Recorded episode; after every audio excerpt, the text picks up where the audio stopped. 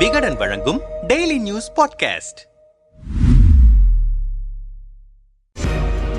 Ravanan Kumbhakarnan மேகநாதனின் ஆலோசனைகளை கேட்பது போல நரேந்திர மோடி அமித்ஷா கௌதம் அதானியின் ஆலோசனைகளை தான் கேட்கிறார். மோடி என்கிற பெயர் வைத்திருப்பவர்கள் அனைவரும் எப்படி சட்டத்திற்கு புறம்பான காரியங்களில் ஈடுபடுகிறார்கள் என பேசியதற்காக ராகுல் காந்திக்கு குஜராத் நீதிமன்றம் இரண்டு ஆண்டு கால சிறை தண்டனையை விதித்தது. அதனைத் தொடர்ந்து இந்திய தேசிய காங்கிரஸ் கட்சியின் முக்கிய தலைவர்களில் ஒருவரான ராகுல் காந்தி அவருடைய மக்களவை உறுப்பினர் பதவியிலிருந்து நீக்கப்பட்டார். அதிவிரைவாக அவருக்கான மக்கள் மக்களவை குடியிருப்பு வீடுகளும் காலி செய்ய சொல்லி ஆளும் அரசு அழுத்தம் கொடுத்தது. அத்தீர்ப்பை எதிர்த்து குஜராத் உயர்நீதிமன்றத்தில் மேல்முறையீடு செய்தார் ராகுல் காந்தி. உயர்நீதிமன்றமும் அதே தீர்ப்பு ஆமோதித்ததை அடுத்து உச்சநீதிமன்றத்தில் மேல்முறையீடு செய்தார். உச்சநீதிமன்றம் குஜராத் உயர்நீதிமன்றத்தின் தீர்ப்புக்கு தடை விதித்தது. இதனால் ராகுல் காந்தி மீண்டும் தன் இந்திய நாடாளுமன்ற மக்களவை உறுப்பினர் பதவியில் தொடர அனுமதிக்கப்பட்டார். இன்று ராகுல் காந்தி மக்களவையில் பேச அனுமதிக்கப்பட்டார். அவர் ஹிந்தி மொழியில் பேசியவற்றின் சுருக்கம் இதோ.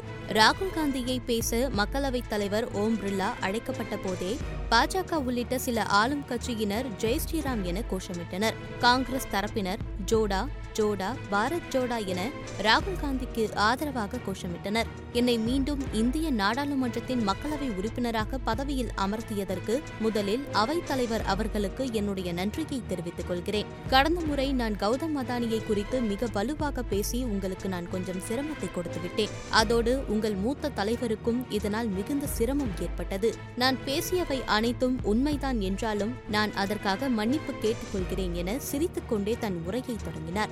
என் இனிய பாரதிய ஜனதா கட்சி நண்பர்கள் இன்று பயப்பட தேவையில்லை. காரணம் இன்று நான் கௌதம் அதானி குறித்து எதையும் பேசப்போவதில்லை நீங்கள் இன்று அமைதியாக இருக்கலாம். காரணம் இன்று நான் வேறு ஒரு விஷயத்தை குறித்து பேசப்போகிறேன் இதயத்திலிருந்து வரும் சொற்கள் தான் இதயத்தை சென்றடைகின்றன என ரூமி என்கிற அறிஞர் கூறினார். எனவே இன்று நான் என் மூளையிலிருந்து பேசாமல் என் இதயத்திலிருந்து பேசப்போகிறேன் நான் இன்று உங்கள் மீது அத்தனை பெரிய தாக்குதல்களை எல்லாம் தொடுக்கப் போவதில்லை. ஆனால் கட்டாயம் ஒரு சில கோல்களை அடிப்பேன். கடந்த ஆண்டு நூற்றி முப்பது நாட்களில் இந்தியாவின் ஒரு முனையிலிருந்து மற்றொரு முனை வரை நடைப்பயணம் மேற்கொண்டேன். கன்னியாகுமரியிலிருந்து காஷ்மீர் வரை நடைப்பயணம் மேற்கொண்டேன். இப்போது வரை யாத்திரை தொடர்ந்து கொண்டுதான் இருக்கிறது. யாத்திரையின் தொடக்கத்தில் நீங்கள் ஏன் நடக்கிறீர்கள் என என்னிடம் பலரும் யாத்திரையின் போது கேட்டார்கள். உங்களுடைய இலக்கு என்னவென்று கேட்டார்கள். ஏன் கன்னியாகுமரியிலிருந்து காஷ்மீர் வரை நடைப்பயணம் மேற்கொள்கிறீர்கள் என்று கேட்டார்கள். எதன் மீது எனக்கு மிகப்பெரிய அன்பு இருக்கிறதோ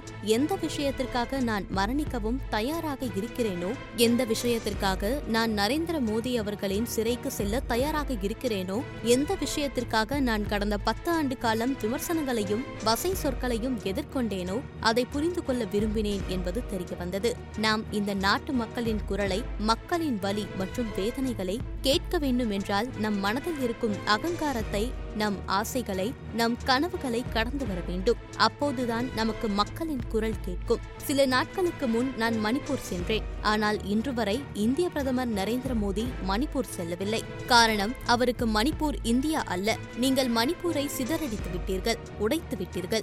மணிப்பூர் மாநிலத்தில் உள்ள உதவி முகாமில் பெண்கள் மற்றும் குழந்தைகளிடம் பேசினேன். ஒரு பெண்ணிடம் உங்களுக்கு என்ன நடந்தது? என்று கேட்டேன். என் ஒரே குழந்தை என் கண்முன் குண்டடிப்பட்டு இறந்து போனான். முழு இரவும் நான் என் குழந்தையின் சடலத்தோடு கழித்தேன். எனக்கிருந்த பயத்தின் காரணமாக என்னிடம் இருந்த எல்லாவற்றையும் விட்டுவிட்டு உதவி முகாமுக்கு வந்துவிட்டேன். சில துணிகளும் இந்த புகைப்படமும் மட்டுமே என்னிடம் இருக்கிறது என்று அவர் கூறினார். மற்றொரு உதவி முகாமில் வேறு ஒரு பெண்ணிடம் உங்களுக்கு என்ன நடந்தது என்று கேட்டவுடன் அவர் சில நொடிகளில் தனக்கு நடந்த விஷயங்களை நினைத்து பார்த்து என் கண்முன் மயங்கி விழுந்துவிட்டார். ஆளுங்கட்சியினர் மணிப்பூரில் இந்தியாவை கொன்றுவிட்டார்கள்.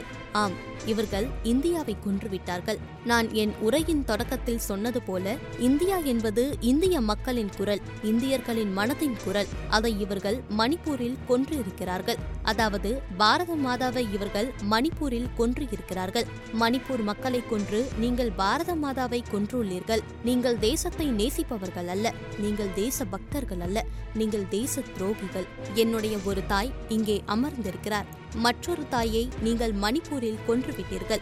இந்திய ராணுவத்தால் ஒரே நாளில் மணிப்பூரில் அமைதியை கொண்டு வர முடியும். ஆனால் நீங்கள் அதை செய்யவில்லை. ஏன் என்றால் நீங்கள் மணிப்பூரில் இந்தியாவை கொல்ல விரும்புகிறீர்கள். இந்திய பிரதமர் நரேந்திர மோடி அவர்கள் இந்தியாவின் மனதை கேட்கவில்லை. இந்தியாவின் குரலை கேட்கவில்லை என்றால் அவர் யாரின் குரலை கேட்கிறார்? ராவணன் இருவரின் குரலை கேட்டார்.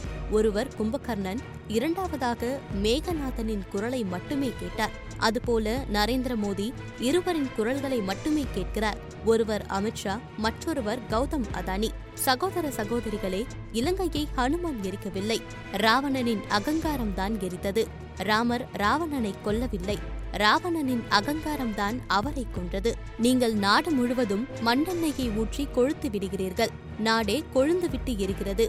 முதலில் மணிப்பூரில் மண்ணெண்ணெயை ஊற்றி தீ வைத்தீர்கள். இப்போது ஹரியானாவில் அதே விஷயத்தை செய்கிறீர்கள். நீங்கள் இந்தியா முழுவதும் பாரத மாதாவை கொலை செய்கிறீர்கள் என ஆவேசமாக பேசி தன் உரையை நிறைவு செய்தார் ராகுல் காந்தி.